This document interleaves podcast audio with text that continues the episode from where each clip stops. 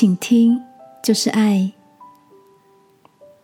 晚安，好好睡，让天父的爱与祝福陪你入睡。朋友，晚安。今天的你心情如何呢？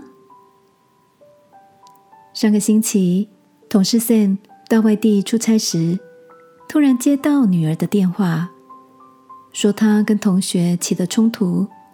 希望爸爸能够到学校一趟，因为有公务在身，又相隔几个小时的车程，Sam 不太可能在放学前赶到学校。于是他只好打电话给女儿的导师，请教他实际的情况。一开始，导师为着 Sam 的女儿违反规定，在上学期间使用手机感到不悦。但也因着这通电话，老师把冲突的几位同学叫来，详细了解来龙去脉之后，让他们为着自己冒犯对方的错误，彼此道歉，言归于好。Sam 说，他接到女儿电话时，心情很忐忑，又在电话中听到老师指责女儿违反校规，更觉得沮丧。但听了老婆对他说的一句话之后，就感到释怀了许多。因为老婆告诉他，孩子会打电话给你，其实是一种求救。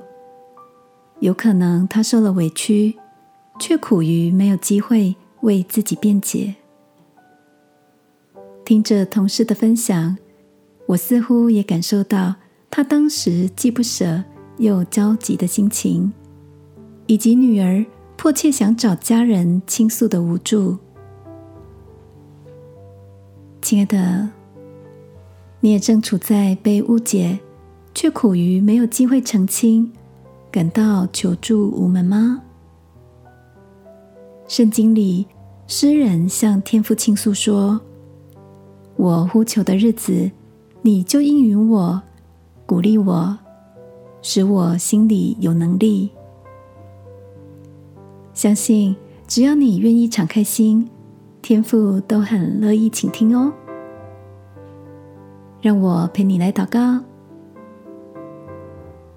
亲爱的天父，谢谢你乐意听我的倾诉，叫我不被理解的心被你所认识、安慰与医治，使我重新提起力量来。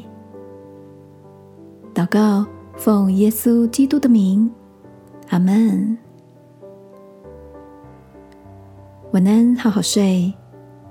祝福你在倾听里安心。耶稣爱你，我也爱你。